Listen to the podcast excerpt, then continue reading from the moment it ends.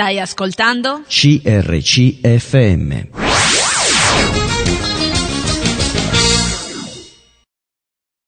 Ben ritrovati, eccoci insieme, siamo ancora insieme a Maria. Ciao Maria. Ciao Maria. Mi viene da ridere, Sì, ciao Maria, vero. ciao Maria. Ok. Eh, adesso incominciamo col dare i recapiti, no? Sì. Così eh, chi volesse poi chiamarci può Sì. farlo.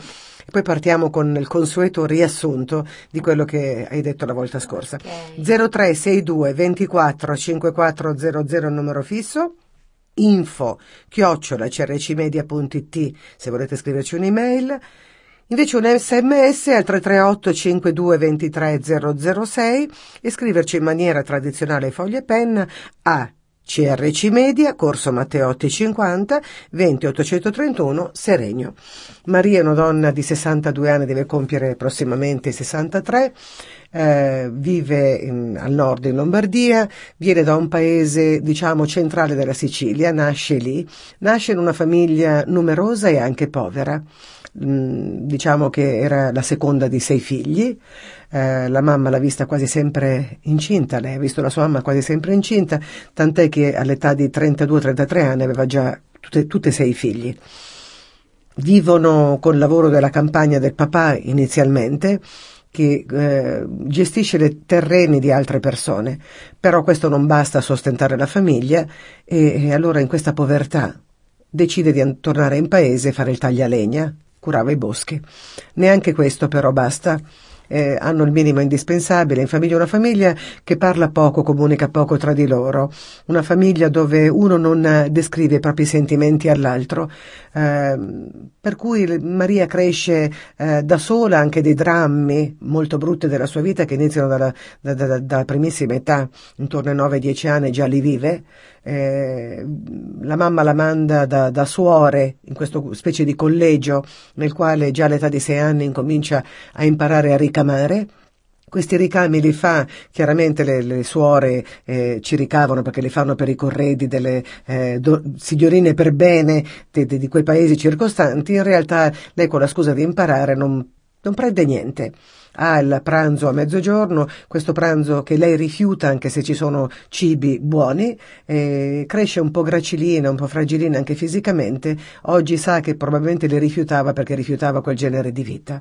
E, e anche lì inizia con un'esperienza non bella perché un ambiente dove doveva esserci protezione già vive e subisce delle violenze. Violenze di che genere? Una delle prime violenze è proprio la differenza tra la- l'alta società e la povertà. Eh, Maria era una bambina piena di sogni mh, e- che voleva realizzare e uno dei suoi sogni era per esempio imparare a suonare uno strumento musicale. Il pianoforte era dalla stanza accanto, lei avrebbe potuto accedere e realizzare i suoi sogni.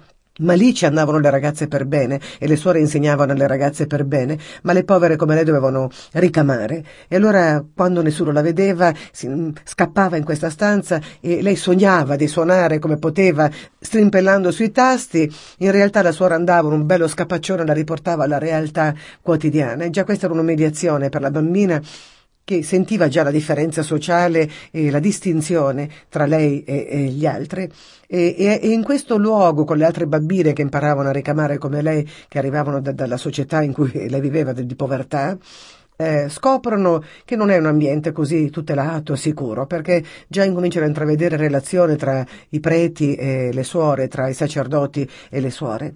Logicamente, nell'ingenuità della fanciullezza capivano che qualcosa non andasse bene, però non sapevano identificare. Lo tenevano per loro, chiacchieravano tra di loro, ma non veniva detto a casa quello che avveniva all'interno di queste mura, dove doveva esserci la santità, dove doveva, doveva esserci anche la protezione.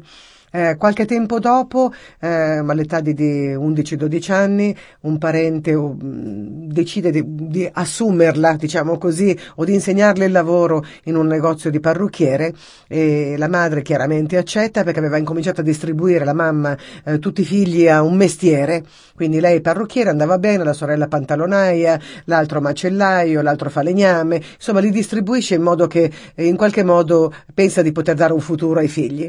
E anche in questo negozio di parrucchiere lei non riceve, eh, per, non ci percepisce stipendio, ma sta tutto il tempo fino alla, all'età avanzata, che poi andremo avanti anche col racconto, a, a lavorare grat- gratuitamente per imparare un mestiere.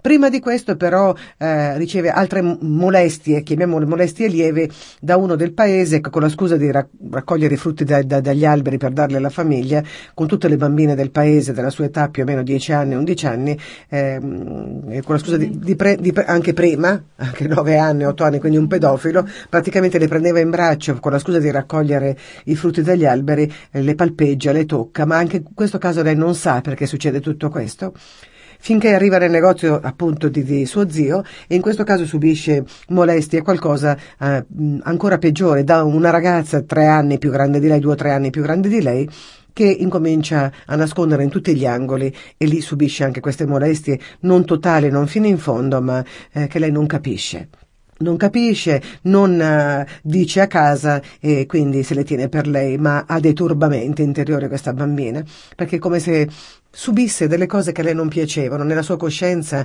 anche di bambina si rende conto che non, non hanno un senso. Eh, la madre e il padre non dialogano e a un certo punto in questa povertà eh, estrema il papà si rende conto che non può eh, mantenere la famiglia e all'epoca, eh, all'età di 33 anni, a quell'epoca Maria ha otto anni, il papà decide di trasferirsi in Germania per poter poi, col cambio dei franchi, dare un sostentamento alla famiglia. Eh, infatti Maria mi, racconta, mi raccontava la puntata scorsa che c'era bisogno della firma del, della moglie, del, della persona con cui tu eri sposato per poter avere e spostarti all'estero. La madre eh, decide di fare questo passo, eh, lo decide perché si rende conto che probabilmente possono avere un futuro migliore in quel momento, ma come il marito parte si rende conto di aver fatto una gran sciocchezza perché cade in una forte depressione e lì eh, non si riconosce più perché passa il tempo a letto, passa il tempo eh, tra un'alternanza di alzarsi e di, di, mettersi a letto, di piangere, tutti i sorrisi che c'erano prima non ci sono più e la bambina incomincia a odiare il padre per la scelta che ha fatto, eh, si rende conto che le cose non vanno. La mamma intanto non si occupa più dei bambini, qualche volta cucina, qualche volta no, l'ambiente è veramente brutto. In più in casa c'era la nonna eh, paterna che incominciava a gestire la situazione. E quindi dominava anche sulla mamma, eh, discussione, litigi, il padre veniva una volta all'anno e stava un mese, quando arrivava Maria era molto arrabbiata col papà perché eh, attribuiva a lui la colpa di quella situazione anche familiare si nasconde anche dalla, dalla, vista del papà, poi la mamma una volta pentita, eh, lui vuole, deve ripartire perché ha comunque lì il lavoro, eh, ci sono discussioni anche in quel momento che la bambina sente il padre che parte e riparte senza salutare la famiglia perché comunque doveva tornare al lavoro, ma all'età di 12 anni vive un qualcosa che cambia ancora la vita di questa bambina perché eh, il postino le consegna in mano della posta lei si accorge che in mezzo a questa posta che attendevano con ansia le lettere del papà che comunque scriveva e documentava la sua vita in Germania, vede una scrittura diversa e incomincia a capire che c'è qualcosa che non quadra, si mette in un angolino di una via, prende questa lettera, la legge e scopre una realtà bruttissima. Il papà ha un'altra vita lì, ha soli 33 anni, chiaramente eh, ha un'altra relazione. Questa donna scrive dicendo che ho scoperto che è sposato e ha dei figli e che l'uomo con cui io ero eh, non è un uomo solo, quindi io mh, voglio riappropriarmi dei doni che, che ho fatto a lui per tagliare completamente i ponti con lui e vi rendo quello che lui ha regalato a me. Dentro questa busta c'erano dei gioielli. La bambina, 12 anni, chiaramente Maria non sa con chi parlare, parla, parla con la nonna paterna e chiaramente, ma mi sembra ovvio, la cosa riguarda il figlio, la sistemo io la faccenda e la sistema andando a vendere questi gioielli in gioielleria.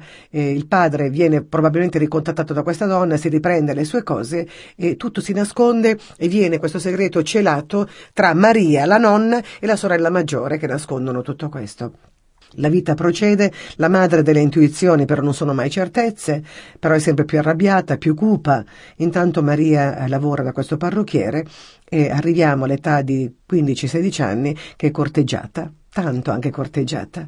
Però lei si innamora di un ragazzo a questa età, mm, adolescenziale e con questo ragazzo sogna, come una grande sognatrice di tutta la sua vita, di costruirsi il suo futuro. Anche lui si innamora di lei e allora lei immagina che sarà l'uomo della sua vita, ma così non sarà. Questo ragazzo quale lei, eh, col quale lei ha sognato il suo futuro, rifiutando tutti gli altri, in realtà parte. Un'altra partenza, un'altra delusione, e lei immagina che non forse non tornerà più, chissà. Infatti troverà una donna più emancipata, si sposerà in altro luogo, ma per Maria questo rimane un amore nel suo cuore, indimenticato per tanti anni la vita deve continuare, intanto lei eh, arriva in paese un giovane che poi sarà il suo futuro marito, questo giovane per via di conoscenze comuni eh, la, la, vede, piace, eccetera, Maria disincantata dall'amore pensa che una famiglia deve pure farsela, il ragazzo era più serio di tanti altri ragazzi, più assennato, più maturo e decide di... Mh, mm, di prenderlo in considerazione. Lui riparte, ritorna, però non si rivela dopo un buon matrimonio. Andiamo avanti dopo il brano musicale e lascio la parola a Maria. Stai ascoltando? CRCFM.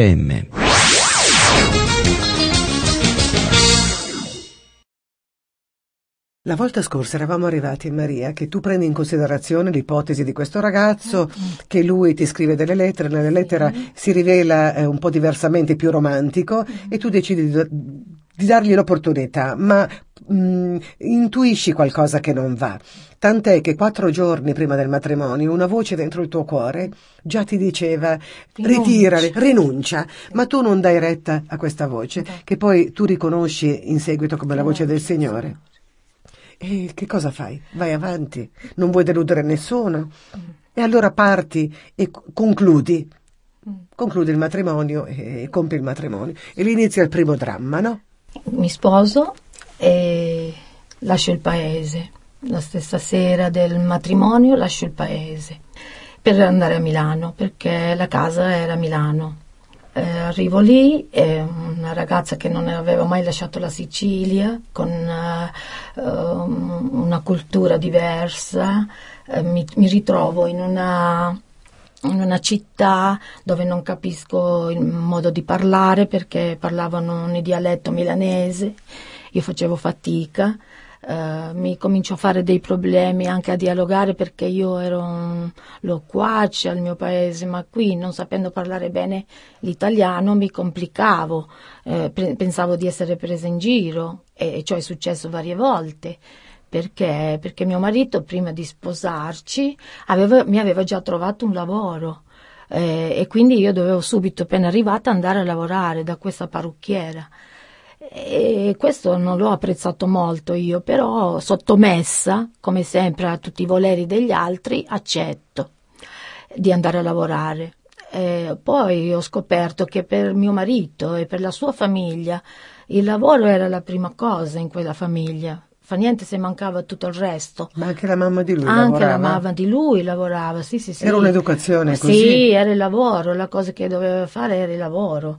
Per cui il mio lavoro sembra che a Milano doveva essere abbastanza redditizio come lavoro perché fare la parrucchiere qua si guadagna.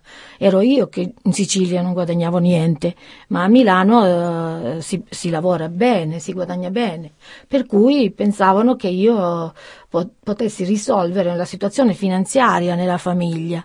Tra lo stipendio di mio marito, tra il mio lavoro, eh, potevamo andare bene. Però nel mio cuore avrei preferito aspettare. Ma ti faccio una domanda, tu la casa l'hai trovata già pronta, fatta, senza uh, che tu ci mettessi niente o ti hanno consultato? La casa uh, sono venuta a vederla perché l'hanno affittata e sono venuta a vederla un mese prima del matrimonio con il mio papà e la mia mamma per scegliere i mobili, per scegliere eh. l'occorrente. E già in quel caso lì mi sono accorta di varie cose caratteriali di mio marito e della famiglia ed è stato questo che la vocina, la vocina, la vocina mi ha parlato perché nel caso primario, non, vedendolo solo una settimana a farmi le visite, non mi accorgevo di questo, c'era tutto effusioni d'amore, ma la vera vita, eh, la vera persona si conosce quando tu eh. ci vivi insieme un po'. Così niente, vado a lavorare da questa persona, ma ben presto mi sono resa conto che la mia salute non era più quella eh, bella eh, della Sicilia. Soffro per il cambiamento di clima, soffro per, eh, per mancanza di affetto, soffro perché non riesco ad ambientarmi in un posto dove, eh, dove non, non mi sento bene, non mi sento a mio agio.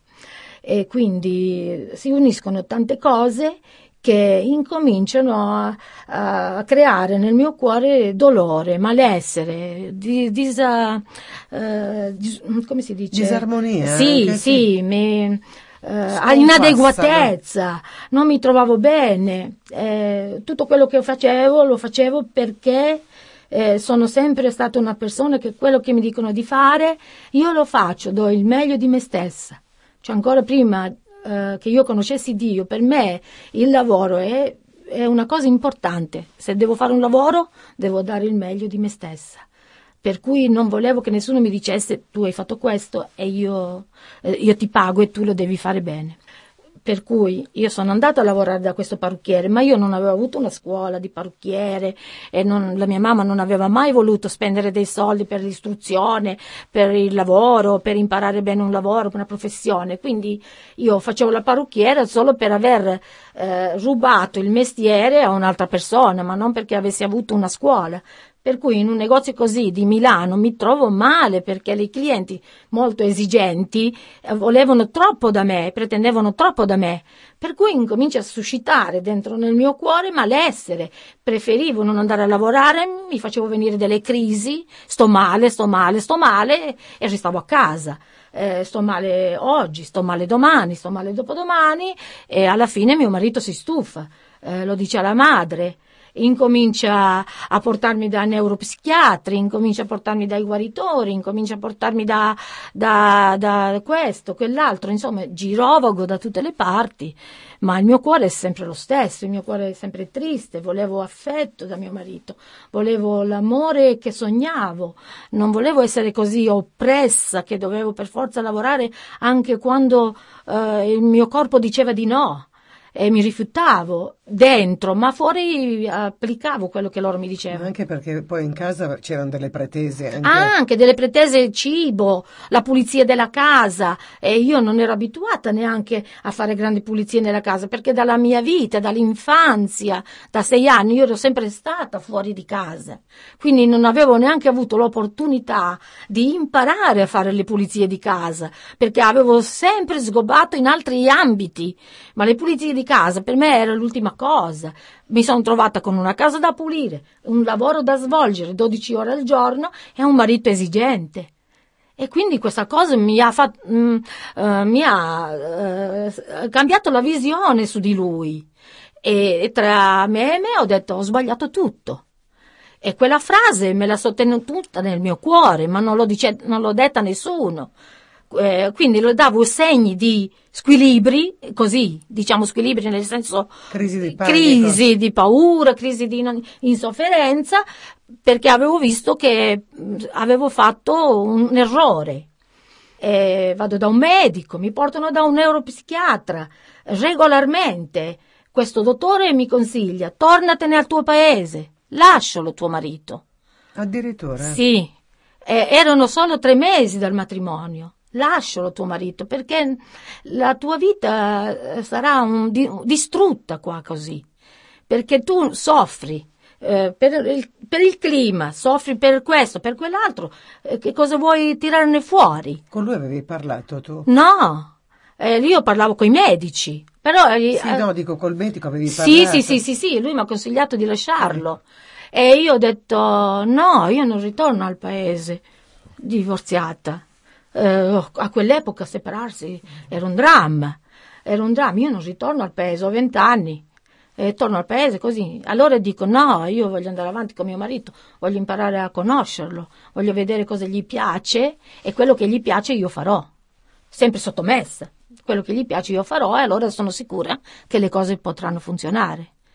E così, tra vari guaritori, varie cose, eh, ho scoperto anche lì che molti guaritori sono dei cialtroni, dei fanulloni che si approfittano proprio di persone che stanno soffrendo, che stanno eh, per, per portare avanti i loro, i loro interessi, interessi di soldi, interessi di eh, sessuali, eh, sì, anche perversioni. perversioni, perché infatti me ne è capitato uno, un frate che nell'atto di visitarmi non capivo cosa, come un guaritore ti possa visitare non essendo un medico però una volta entrata nella stanza lui mi ha toccato dappertutto. Per cui io dico un, una cosa del genere, questo non può essere un medico. Io ero molto giovane e al mio paese io non avevo mai vissuto situazioni del genere, non avevo mai creduto in questo tipo di persone che guariscono, dif- ero diffidente, ma qui sono stata trasportata quasi di peso perché dovevo guarire per forza. Dovevo guarire, dovevo portare avanti un lavoro, dovevo portare avanti una cosa che era contro la mia volontà. Così eh, sono andata avanti. Questo do, guaritore, chiamiamolo guaritore, mi ha dato una cura che avrebbe distrutto la mia salute se non fosse intervenuto il Signore. Mandiamo un brano musicale tra poco. Stai ascoltando? CRCFM.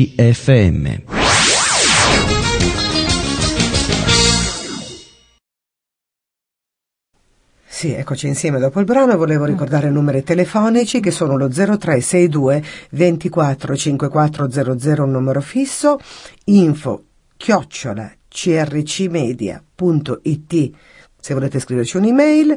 Per un sms 338 52 23 006 e scriveteci a CRC Media, Corso Matteotti 50 20 831 Serenio. Veramente un dramma ovunque tu fossi andato ti hanno portato, ma quando erano da questo guaritore c'erano anche i tuoi parenti dentro? Mio marito e mia zia. Che hanno permesso tutto questo? Per loro era un dottore che mi doveva guarire. Comunque, di questo tipo di persone non ne visito più dopo dopo che lui mi ha dato questa cura e io ho rispettato la cura di tre mesi, io non ho visto più questo tipo di medici. Ho buttato via psicofarmaci, ho buttato via tutto. Ma la cura l'hai fatta? La cura l'ho fatta, sì, per tre mesi. E era una cura piuttosto vitaminica, ma esageratissima, perché se solo solo avessi avuto una piccola glicemia fuori posto sarei morta. Ma il Signore non ha permesso questo eh, quindi lo ringrazio. E niente, sono andata avanti per tre mesi, non, non saltavo neanche una mattina perché mi ero convinto che quella sarebbe stata la mia guarigione. Eh, non, non, ho contattato più medici, non ho permesso più di andare, di portarmi in questi tipi di persone. Ma tu stavi male ancora? No? Stavo un po' meglio, ora affrontavo il lavoro e avevo già in mente di, di avere un bimbo. Dico, questo è il mio matrimonio voglio coronarlo con un bambino. E quindi mio marito era d'accordo. Senza parlare però che con l'arrivo di un bambino il lavoro eh, subisce un cambiamento, questo non se ne parlava. Quindi quando dopo vari mesi di ricerca di questo bambino, il bambino arriva. Rimango incinta, tutto felice, anche lui, tutti felici, i nonni felici perché arriva il primo nipotino della famiglia, tutto tranquillo, tutto è. Eh? Lavoro. Lavoro fino all'ottavo mese di gravidanza dalla parrucchiera. 12 ore al giorno. Eh, fino all'ottavo mese perché qui non c'era maternità, non ero messa in regola, quindi non avevo contributi, avevo più solo un piccolo stipendio. Quindi lavoro fino all'ottavo mese di gravidanza, poi mi ritiro e nasce il mio bambino. Mi sono, da, mi sono data a lui anima e corpo. Avevo 21 anni appena compiuti.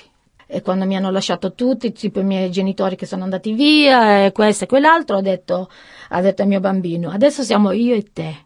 E qui noi due dobbiamo crescere, io come mamma e tu come bambino. Quindi mi, tu sei mio e io sono tua. E... Hai voluto fare la mamma che non è stata tua mamma? Sì. Perché noi un pezzetto l'abbiamo dimenticato, che poi sì. tuo padre è tornato a un certo punto. Sì. Già era tornato a quest'epoca? No, era tornato, sì, ma no, se ne era tornato in Germania. Ma poi è tornato tuo papà? Sì, ancora no, ma io sei... ero sposata Eri quando è tornato. Sì, perché lui è Quindi tornato. ancora arrivare sì, arrivare a questo. Ci sì, sì. Quindi io ho avuto questo bambino all'età di 21 anni, tutto bello, bellissimo, eh, mi, mi, lo accudivo in tutti i modi possibili e immaginabili perché eh, avevo visto tante sofferenze nella mia famiglia, ho detto al mio bimbo non deve mancare niente. Nonostante ho dovuto andare lo stesso a lavorare al terzo mese dalla sua nascita, ho cercato una donna, una balia vicino a casa, che me lo accudiva, perché io dovevo lavorare, era un dilemma questo lavoro. Come la pagavi la balia? La Balia, io prendevo 20 euro alla se- 20.000 lire alla settimana. Mio marito, non me lo ricordo, comunque ci arrivavamo. Ma la cosa non è finita lì perché al terzo mese del mio bambino io resto incinta un'altra volta. Ah, Quindi rimango in gravidanza ancora. E quindi ho detto, oh, ho detto, sono stata più veloce della mia mamma, perché i miei figli hanno la differenza di 13 mesi. E quindi eh, succede che devo ritornare al lavoro, quindi torno al lavoro, resto incinta e lavoro ancora in gravidanza con il bambino piccolo è incinta. e incinta. Sebbene fosse una gravidanza un po'... E come hai risolto il fatto del parrucchiere? Eri in grado di fare le cose poi? Ero in grado di farlo, certo, ho sofferto perché ho dovuto adeguarmi a- al- alle- alla clientela, ho dovuto capire eh, le, le loro esigenze, ho dovuto andare incontro, ho dovuto chiedere consigli, ho dovuto fare per, per cercare di, di prendermi questo incarico. Ma era pesante per me molto con- accontentare tutta la clientela. Anche perché la tua datrice di lavoro eh, si- se la prendeva comoda. Sì, no? perché lei aveva avuto un, un bambino, era riuscita finalmente ad avere un bambino e lo voleva accudire. Comunque, io rimango incinta ancora e eh, all'età di, eh, alla, gravidanza, al sesto mese, ho dovuto smettere perché il bambino piccolo, la, soffer- la gravidanza era sofferente, ho dovuto smettere per forza. Ma anche qui, anche qui non era abbastanza, dovevo lavorare. Mm, fai qualcuno a casa, qualche tua amica, così arrotondi lo stipendio. E quindi venivano le persone a casa a fare i capelli. Lavoro in casa, ho due bambini, ho il pancione, aiuto niente. Mio marito gli dava fastidio alla clientela quando la trovava per casa e se ne andava. Per cui io crescevo questi bambini, i bambini passavano da- de- dalle braccia dei clienti, eh, qui, e così è andata. Ringrazio Dio che non mi sono esaurita. Ero un'altra persona. Le gravidanze mi avevano dato un'altra visione delle cose. Avevo Hai, reagito diversamente da tua mamma? Sì, Tutto quello che tua mamma ha fatto Ah, di negativo sì, tu non l'hai eh, voluto? No, no. Quindi ho dato tutto ai miei figli. Eh, volevo solo lavorare non volevo fare, però ero come obbligata, non ce n'era verso di fare altro. Dovevo lavorare perché non bastavano i soldi. E perché bisogna lavorare a Milano, questo era un dominio che avevo da mio marito e dai suoi genitori. Ma i soldi non bastavano I veramente. soldi non bastavano veramente, certo, dovevo pagare l'affitto. Così succede che io cresco questi bimbi, eh, la, la mia piccola, la femminuccia aveva tre anni, il maschietto quattro. Eh, lavoravo in casa, da una cliente sono diventate tre, da tre sono diventate cinque, da cinque sono diventate dieci, io non avevo il tempo neanche di dormire perché la notte dovevo provvedere le cose per, per la famiglia. L'indomani mattina alle 8 c'era la prima cliente, dovevo pulire la casa. Insomma, la mia vita correva come un treno. In quel frangente capita una, come si può dire, un'opportunità, benestante. un'opportunità che si vendeva un negozio di parrucchiere. Eh, dunque i miei suoceri e mio marito volevano che io acquistassi questo negozio per essere per conto mio, non essere più dipendente. E io dicevo no, loro dicevano sì, però alla fine ho detto vabbè, eh, vediamo. E i soldi dove sono? E ce li facciamo prestare. Però ringrazio il Signore che quello che ce li doveva prestare si è rifiutato. Ma i miei bambini, e nel frattempo che io dovessi conoscere la clientela di questo posto, di questo negozio, per conoscerlo, per vedere se il negozio rendeva, per questo o per quell'altro, io li lasciavo a una signora. Un giorno, tornando a casa, da questa eh, da questo posto dove imparavo questa clientela come era, torno a casa, vado per prendermi i bambini da questa signora, trovo la porta aperta, i bambini, i miei piccoli bambini seduti per terra, la signora ubriaca fradicia, sdraiata su un letto e i miei bambini per conto loro. Poteva succedere di tutto e io non mi sarei mai, mai, poi mai perdonata una cosa del genere. Ringrazio Dio che i miei bimbi erano lì tranquilli, e tranquilli, la signora ubriaca nel letto, non se ne accorgeva di chi entrava, di chi usciva. O sono entrata, mi sono presi i miei figli, me ne sono andata e lei era lì che dormiva. Ma erano le prime volte che le lasciavi? Eh, le prime volte, per forza sono andata solo una settimana, ringrazio Dio, perché quando ho visto una cosa del genere ho detto a mio marito, di questo negozio non se ne parla. Io e i miei bambini non li lascerò più a nessun altro. Davvero? È stato davvero. E sei riuscita a ottenere la prima cosa Sì. in cui ti sei imposta? In cui mi sono Ma imposta. questo è, è- è è storia? Eh sì, mi sono Ma, imposta. ca- ma cambia qualcosa poi da questo momento in poi? Me lo dici dopo, il brano musicale. A tra poco. Stai ascoltando? CRCFM.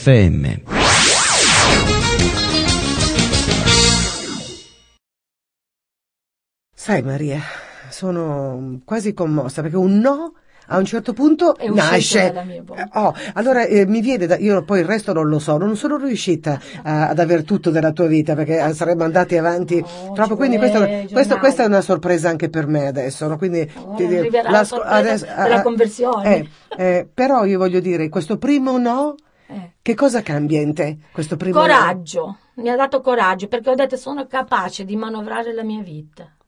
Non deve essere sempre un altro a dire quello che devo fare. Ci vuole un no a un certo fare. Sì, punto. a un certo punto ci vuole, perché altrimenti eh, tu fai sempre quello che dicono gli altri, lo fai a malincuore e io ero una persona che se facevo una cosa a malincuore mi ammalavo. Mi ammalavo fisicamente e non potevo più badare ai miei figli se io mi fossi ammalata fisicamente. Quindi ti porta a una scelta diversa l'amore Sì, l'amore per i bambini. per i bambini. Sì, e rifiuto categoricamente. E io mi sono rifiutata categoricamente di acquistare questo negozio. Prima di tutto perché le cose non funzionavano, perché soldi non ce n'era e dovevano prestarceli. E poi per la faccenda dei miei figli, perché non li volevo lasciare in mano ad estranei. Io avevo subito tante cose, non, non cura- non essendo curata dai miei genitori, e non volevo che i miei figli subissero altre cose. Quindi ho deciso per il no. Questo negozio non si compra. E però è stato un no che ha ho subito delle conseguenze. Mio marito mi si è rivoltato contro. I miei suoceri hanno incominciato a odiarmi e, e pensare che fossi una fanullona. Non avevo mai dato segno di essere fanullona, perché avevo sempre lavora- lavorato, anche in casa, facendo la parrucchiera. Però per loro sono diventata una fanullona. Quindi eh, me li sono trovata contro e quindi trovandomeli contro non mi aiutavano neanche con i bambini. Quindi io ero io e i miei bambini. I geni- la mamma in Sicilia, mio papà in Germania, le mie sorelle tutte in Sicilia, io non avevo nessuno. Sola, così. E niente, tutto è andato bene, lavoravo in casa, i clienti mi aiutavano, curavano i bambini, quella gli dava il latte, quella gli cambiava il pannolino, quello qui, quello lì, perché volevano che io gli facessi i capelli, quindi mi davano una mano. Ah, eh, è successo che i parrucchieri della zona si sono seccati, perché io lavoravo tanto e non pagavo le tasse. Loro pagavano le tasse, quindi a un certo momento della mia vita eh, mi hanno mandato un, un- un funzionario, un funzionario del comune e mi hanno detto o smette con le buone o smette con le cattive. Quindi ho detto a mio marito qua dobbiamo prendere una decisione, devo smettere. E non si può fare una cosa contro la legge. Io non conoscevo Dio all'epoca, per me tutto era lecito. Quantunque la sua vocina la sentivo ogni tanto quando mi doveva consigliare, ma non lo conoscevo per ubbidirgli. Così ho detto no, adesso dobbiamo proprio smettere. E, e mio marito eh, lavorava in una fabbrica, in una fabbrica. Conosciuto lì un collega che aveva una, la moglie che lavorava in una portineria della città di Milano.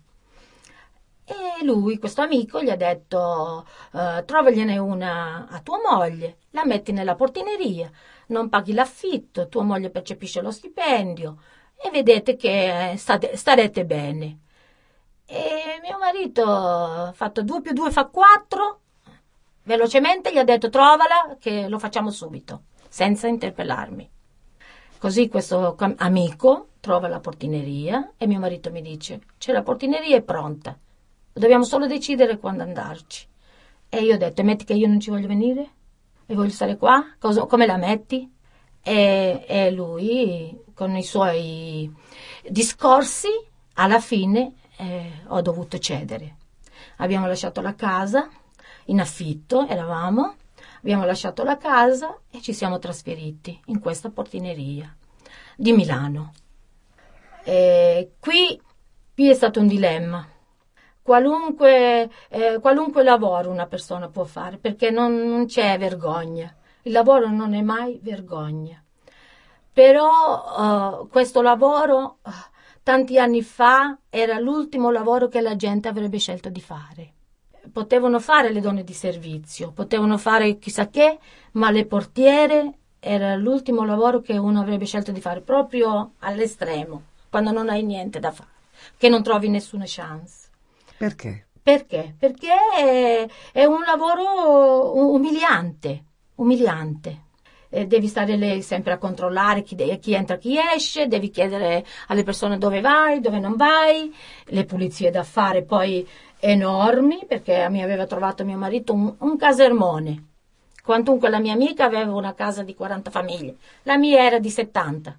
Per cui un casermone, eh, lo chiamavo, infatti io lo chiamavo il carcere. E, e, e, i lavori c'erano da fare, è vero, lui faceva i turni al lavoro, una settimana il secondo, una settimana il primo. Quando faceva il secondo turno al mattino mi aiutava, ma la settimana che faceva il primo turno dovevo fare tutto da me.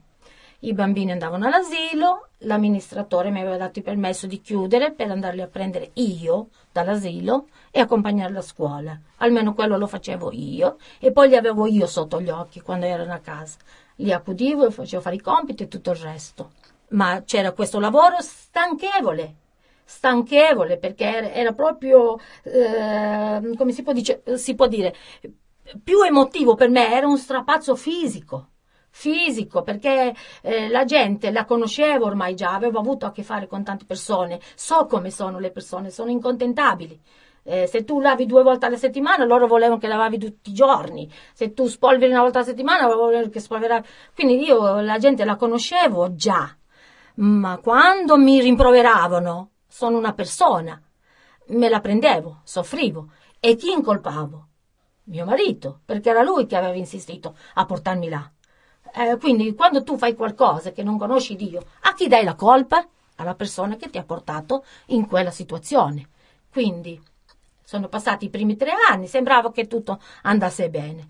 Eh, ma dopo eh, quattro anni, dopo quattro anni ho cominciato a dare senso di malessere malore eh, fisico. Mi ammalavo continuamente. Mi ammalavo di tutte infezioni, infiammazioni varie dappertutto, in tutto il corpo.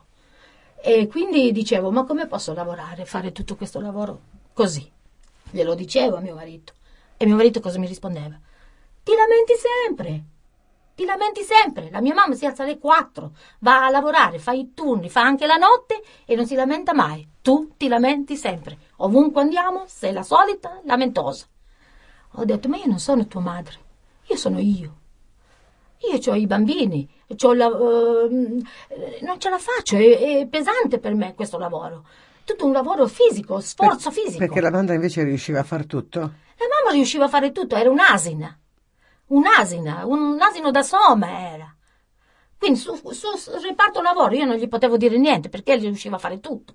Ma eh, riguardo al carattere c'era molto da dire, perché lei, essendo una dominatrice, dominava sugli altri. Se tu non facevi, non eri all'altezza delle forze come ce l'aveva lei, tu eri una fanulona, ti lamentavi, non ce la fai a fare niente, e qui e là, e, e, mio figlio è stato sfortunato, ha trovato una donna che si lamenta sempre, è sempre ammalata, è sempre qui, è sempre là, non ce la possiamo fare più, non la sopportiamo più, tutti questi discorsi. Quindi dopo tutti questi discorsi ho detto no, qua siamo ancora punto da capo. Sono otto anni che sono sposata e devo sopportare ancora queste cose. Io, no, io non lo so se la, ce la potrò fare mai a sopportarli. Così vado in vacanza, mio marito non veniva in vacanza con me perché mi doveva sostituire in portineria. Io andavo in vacanza con i miei figli. Vado in vacanza E succede qualcosa. e succede qualcosa. Però scusa, una domanda sola prima di chiudere. Sì. Ma lui quando era da solo non si accorgeva della fatica della portineria? Sì che si accorgeva, però Andava bene lo lì, stesso. andava bene lo stesso. Il tempo è finito, ma ci sarà un'altra puntata settimana prossima. Che vita, Maria! Ridiamo perché poi spero, spero che arriverà poi il momento più bello, no? Sì, sì, Ecco. arriverà. Arriverà. Sì. Terminiamo qui. Un abbraccio a tutti da Maria. E Maria? E Maria alla prossima puntata.